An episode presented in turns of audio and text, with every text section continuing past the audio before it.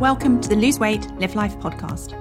If you're someone who would do anything to lose weight, yet finds it impossible to stick to a diet, to eat less, or just what you think you should, this podcast is for you. I am your host, certified life and weight mindset coach Claire McKenzie. Listen in to learn how to stop overeating, lose weight for the last time, and create a relationship with food and yourself that you love, all without diet deprivation and self sabotage.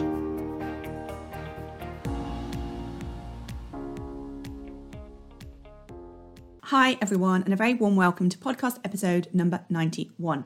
Today, I'm talking to you about proactive well-being. We all know that doing all that we can to prevent becoming unwell is the best approach when it comes to our physical health and well-being. But have you considered how you are proactively taking care of other aspects of your well-being too? I've always been a bit of a self development nerd, and sometimes my dive into self development has felt really positive and aspirational and empowering. And yet, at other times, it's been a bit of a stick to beat myself up with for not being good enough. And of course, I wouldn't expect it to be any other way because I am, like all of us, a complex human. And I like the idea of having order around my self development. I like knowing what to focus on and what to do next. I like knowing where I'm headed. And I like ticking off my self development accomplishments to show myself that I am making progress. And I also tread a very fine line between being in a place of order because I like to have visibility of everything and then stepping over that line into overwhelm. And one of the methods of categorizing self development that I am embracing right now is the idea of the different dimensions of wellness. Now, there are a number of different categorizations, but the one that I have settled on is these eight areas of wellness. And they are physical wellness, emotional wellness, intellectual wellness, social wellness, spiritual wellness, environmental wellness, occupational wellness, and financial wellness. And essentially, these are different areas of life, and I have done big life audits on them before, and I've enjoyed that. But what I really love is considering them in alignment with wellness, not accomplishments or successes or even happiness, but focusing on wellness. Now, the Global Wellness Institute defines wellness as the active pursuit of activities, choices, and lifestyles that lead to a state of holistic health. And the reason for wanting to share this with you on the podcast today is that I massively believe that taking care of our wellness across all of these eight areas is vital to helping us create the relationship with food that we want to have. Because, as you've heard me say before, so much of our overeating or emotional eating has nothing to do with wanting to eat food for food's sake, and far more with not being physically, emotionally, intellectually, socially, spiritually, environmentally, occupationally, or financially well. Many of the women that I work with are professionals in demanding and challenging work environments. Some may consider that they love, their job, others not so much. Either way, what they notice when we start working together is that so much of their eating that is contributing to them being overweight is occurring because of how they are thinking and feeling about their work. From always maybe prioritizing many aspects of their work ahead of themselves so that they have no capacity for designing a relationship with food that they want, to maybe stress eating at the end of the day to alleviate the tension they feel because of a different work, difficult work colleague, to relief eating because a work meeting that they unknowingly felt anxious about is over. So we go to work on getting them to a higher level of awareness and wellness with regards to how they manage themselves within their work day to day. So, as I talk through each of these dimensions of wellness, I want you to consider what's going on in these areas, in these different dimensions of wellness in your life, and how they may be impacting your relationship with food. I find that sometimes on a weight loss journey, we reach a bit of a brick wall with making progress by focusing on everything to do with the food and eating. And when we do, sometimes instead of pushing against that wall, of pushing against ourselves, it can be useful to give ourselves a bit of a break and focus on something else that may feel new and interesting, something that is also going to help us change um, fundamentally in a way that will enable us to feel better or more relaxed or more joyful or more embracing of our life, which will ultimately help us with our relationship with food and our weight loss journey too. So, I'm going to talk you through the eight areas of wellness, and they are again physical, emotional, intellectual, social, spiritual, environmental, occupational, and financial. So let's start with physical well being. So, one definition of physical well-being is the ability to maintain a healthy quality of life that allows us to get the most out of our daily activities without undue fatigue or physical stress. And physical well-being is of course closely linked to how you're eating. But let's also consider movement, exercise, sleep, hydration and stress management. It's the stuff that we hear about all the time and it's the stuff that sometimes we pay attention to and sometimes we don't.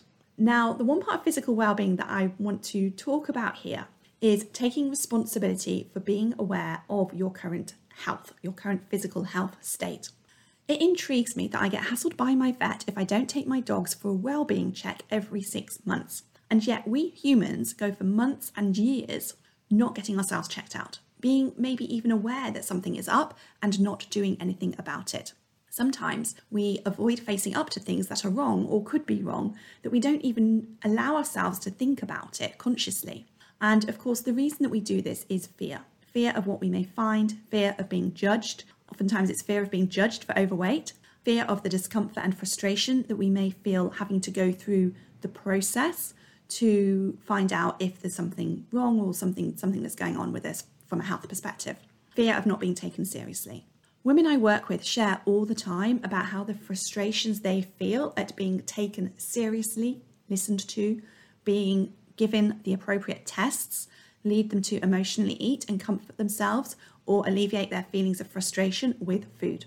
I think another problem as we get older is that changes in our body, concerns over dodgy looking patches on our skin, maybe a twinge in our breast, our mental fogginess, our, you know, concerns about our hormones and the menopause, other female things going on down below. They all come at us thick and fast, and it can be easy to just not do anything about it. So, I want you to, if you're listening, to ask yourself honestly whether you are worried about anything right now to do with your physical health. And if you are, take that first step to doing something about it. But be prepared to be patient and persistent.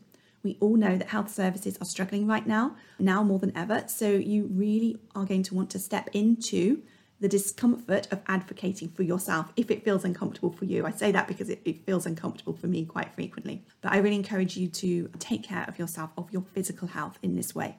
Now, I had no idea when I was going to talk about this podcast I was going to go there with that topic, but it's something that I think is really important. It's something that I feel passionate about. It's one that I've struggled with myself and I still struggle with is reaching out and getting help and support when I'm concerned or worried about something. And if you are in the academy and this is something that resonates with you, I really invite you to um, ask for help and support to get coached on getting yourself in the right mindset for reaching out with getting yourself checked out, helping you to stay purposeful and peaceful as you persist with getting the support that you need for whatever it is that may be bothering you. Okay, enough said about that. And of course, there are many, many, many other aspects of physical health that you may want to think about, that you may want to focus on, that you know may also be impacting your, your eating and your relationship with food. But next up, let's talk about emotional well being. We all know the challenges of being mentally healthy now more than ever. I suspect that all of us are impacted in some way by mental health challenges, whether that is our own, whether that is the mental health of our, our children, our, you know, whether it's our teenagers, young adult children, whether it's our partner's mental health or other family members and friends. Whether you are struggling with your own mental health or struggling because supporting someone else with theirs is challenging, there are things that you can do every day to help yourself. And one of the things that you can do is apply the work that I share here on the podcast that you learn about inside of the academy, the tools that you learn to help you with your relationship with food to other aspects of your life to proactively support your emotional well-being. Now, I'm saying that doing daily work such as journaling or thought downloads or mindset models or allowing of emotions, I'm not saying that's going to prevent you from mental illness. But just like exercising in the gym three times a week will not guarantee you won't get sick, but it may, very much help you lessen the severity or the extent if you do get sick. The same is true thinking about mental illness.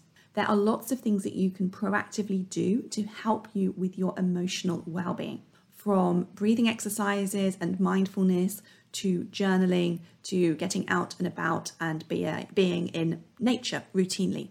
To learn more about proactive emotional health and well-being, I encourage you to check out podcast number 40 where we talk about how to increase awareness, your own awareness of your own emotions, how to develop the skill of feeling, allowing, and processing emotional discomfort. We address thinking about um, thinking of talking about how your thinking creates your emotions and not the circumstances in your lives.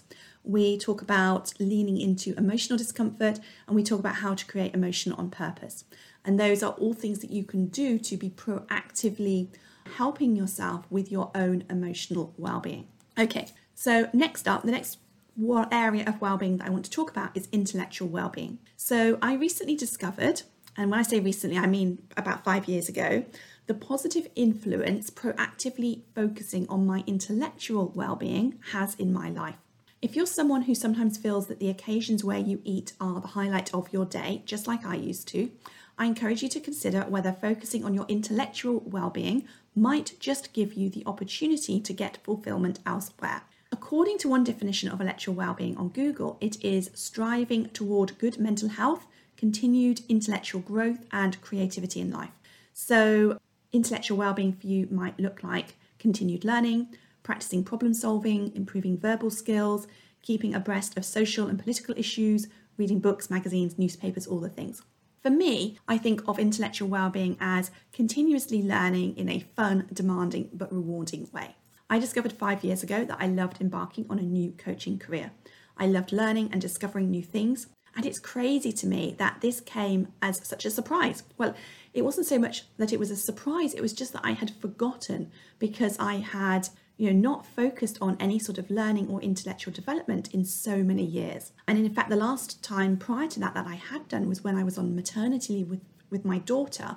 So 16 years ago now, 11 years before that, when I started studying for diploma in nutritional therapy and I loved it. But unfortunately, I returned to work. I gave it up because there's just no way I could work full time and take care of two young children and study. But now I actually have to be really careful and stop myself from signing up for new courses and certifications and instead focus on embedding my learning into being a part of a daily practice, which often looks like listening to podcasts, watching YouTubes, reading books, all those sorts of things. So, if you're not actively learning anything new right now, then I encourage you to pause and see if maybe this could be an area that you want to focus on. And it could be focusing on something creative, or it could be sporting, or it could be more academic. It doesn't matter at all. It's just giving yourself the opportunity to evolve and develop, which we humans innately are programmed to do. Okay, next up is social well-being. Now, one definition of social well-being is a sense of belonging to a community and making contribution to a society. Social well-being can also be defined as the sharing, developing, and sustaining of meaningful relationships with others. Social well-being is another area of my well-being that I plan to pay a little more attention to over the, the next few years. Some of my ready-made social circles from office colleagues, kids' parents at sporting and other events have been in decline in recent years as my life has moved on and they've not really been replaced with anything. So, connection with others is important, it's in our DNA. We humans are a tribal species, and a sense of belonging is important to us. In fact, we did a class on connection just last month in the Academy, and we looked at addressing how to increase awareness of the current connections we have in our life and learning how we can create new and different connections to make our lives even more fulfilling. And meaningful connection can also help sort of, you know, stave off loneliness something that we've been talking about a lot this week, with it being Loneliness Awareness Week in the UK. Um, for more thoughts about loneliness and the connection between loneliness and overeating, do check out last week's podcast where I talk about that in detail. The idea of being proactive, taking responsibility for your social well-being, may not come naturally to you. I think we sometimes assume a passiveness about our social circles and wait for them to magically appear, but I encourage you to not let it be that way. Instead, take some time to think about what a 10 out of 10 for social wellness would look like for you. Would you like to have a small number of deep and meaningful social connections and relationships, or a larger, less intense, maybe network of friends and people to connect with? Next up, then, is spiritual wellness. Now, spiritual wellness is, according to Google, about being connected to something greater than yourself and having a set of values, principles, morals, and beliefs that provide a sense of purpose and meaning to life, and then using those principles to guide your actions. Whether you consider yourself to be religious, connected to the universe, or consider yourself to have an awareness and appreciation for something else meaningful to you, there is evidence to demonstrate that it will have a positive effect on your life, including longevity, improved emotional state, a stronger immune system, reduced risk of disease, improved self confidence and fitness, and also provide a strong support system. And so I encourage you to also consider this area of your life and whether it may be something that you want to focus on, to enhance, to develop, and also consider again what we're talking about here is how all of these different aspects of our well being, when we focus on them, when we develop them, when we involve them, when we enhance them, can all help us not turn to food to feel better at various times or in various life circumstances. Next up is environmental wellness. This is another area that gets interpreted very differently depending on your focus. So, many explanations of environmental wellness on Google focus on learning about and contributing to the health of the planet. Environmental wellness is described as living an environmentally conscious lifestyle by reducing, reusing, and recycling whenever possible. And for some of us, environmental wellness is intrinsically linked to our own feelings of wellness because we like who we are and how we show up as an environmentally conscious person. And by being environmentally aware in this way, we can be demonstrated in our own personal environment, in our own home and garden and work, which, as I said, is a significant part of our personal environment. But it is our personal environment that I want you to focus on for the purposes of considering proactive well-being as I'm referring to it here today. So that it may be that the global environment is a part of that and an important part of that for you, or it may be that it's not, and either of those is okay. I also want you to consider how your personal environment hinders or contributes to your well being, both physical and emotional, and that in turn contributes to your relationship with food. From being aware of toxins in your environment and reducing those, for example, I have to be very careful what cleaning products we use at home so that my asthma doesn't get triggered to noticing how you feel when your house is organized to compared to how you feel when you consider it a mess. And you might even want to sort of take this to the next level in terms of being directly related to food by thinking about how differently you feel when your fridge or your food cupboards or your pantry is organized compared to when it's not. By the way, it's important to note here that the only thing that matters is not the tidiness of your house, but how you feel about the tidiness of your house. It's not a case that the more tidy or the more better organized you are, the better. Some of you will find a highly organized environment stressful because you put an expectation on yourself to maintain it. Others of you would find a home where everything wasn't neat and tidy more stressful. There is no right or wrong or better. The key thing here is that you know yourself, that you know the environments you want to create in your life to aid your well being, from your car to your desk, from your garden to your wardrobe. And then next up, we have occupational wellness. Now, I spoke about this a little bit in the beginning. I gave some examples of how occupational wellness or lack of wellness can really impact our relationship with food. So, this is a biggie for many of us. We spend so many hours of our day, days of the week, and years of our life at work. It is fundamentally important that we do work that lights us up. Now, I don't want to paint a rose tinted view of our working lives. There are always going to be aspects of most jobs that are tedious or difficult or just unpleasant. But if you don't enjoy doing what you do most of the time, it's time to take a look at what is going on for you. It's so easy to feel stuck and trapped in our profession and career. We carry on for years because, of course, we tell ourselves that we have to pay the bills and we think that there is no alternative to doing anything than what we're doing. Sometimes, when we feel a little stagnant in our work, it's not so much the work that's the problem, it's that we don't feel in control of what we're doing and how we're spending our time. So we kind of go on autopilot and just don't think about it consciously and just do what we do. A process of evaluating your work life, your career, at least once a year is fundamentally important. Sometimes we can get stuck doing work that we don't enjoy, and the reason for our lack of enjoyment is just one tiny portion of our work role, but it taints everything. But it doesn't need to be that way. When you empower yourself to take action and proactively think about what you want, you've taken your first step towards making it happen. And finally, the last area of wellness is financial. Now, Financial wellness is defined on Google as the overall financial health of an individual, as it's how you manage your economic life. And Google also says that as your financial wellness increases, so should your quality of life, which is interesting, isn't it? Google also says financial wellness is important because it equips us with the knowledge and skills we need to manage more effectively. Keeping track of expenses and making a budget and sticking to it are important skills to have in order to be financially responsible and independent. Now, I was brought up being told not to talk about money which is fascinating because even talking to you now about financial wellness, I can notice a little discomfort in my body and the accompanying thought of, I don't know what to say and where to start with talking about financial wellness. And as I think that, my next thought is, well, I guess my financial wellness isn't so great. For many of us, talking about money and finances evokes a lot of emotion within us, and a lot of judgment, and a lot of fear, and a lot of sometimes feeling out of control.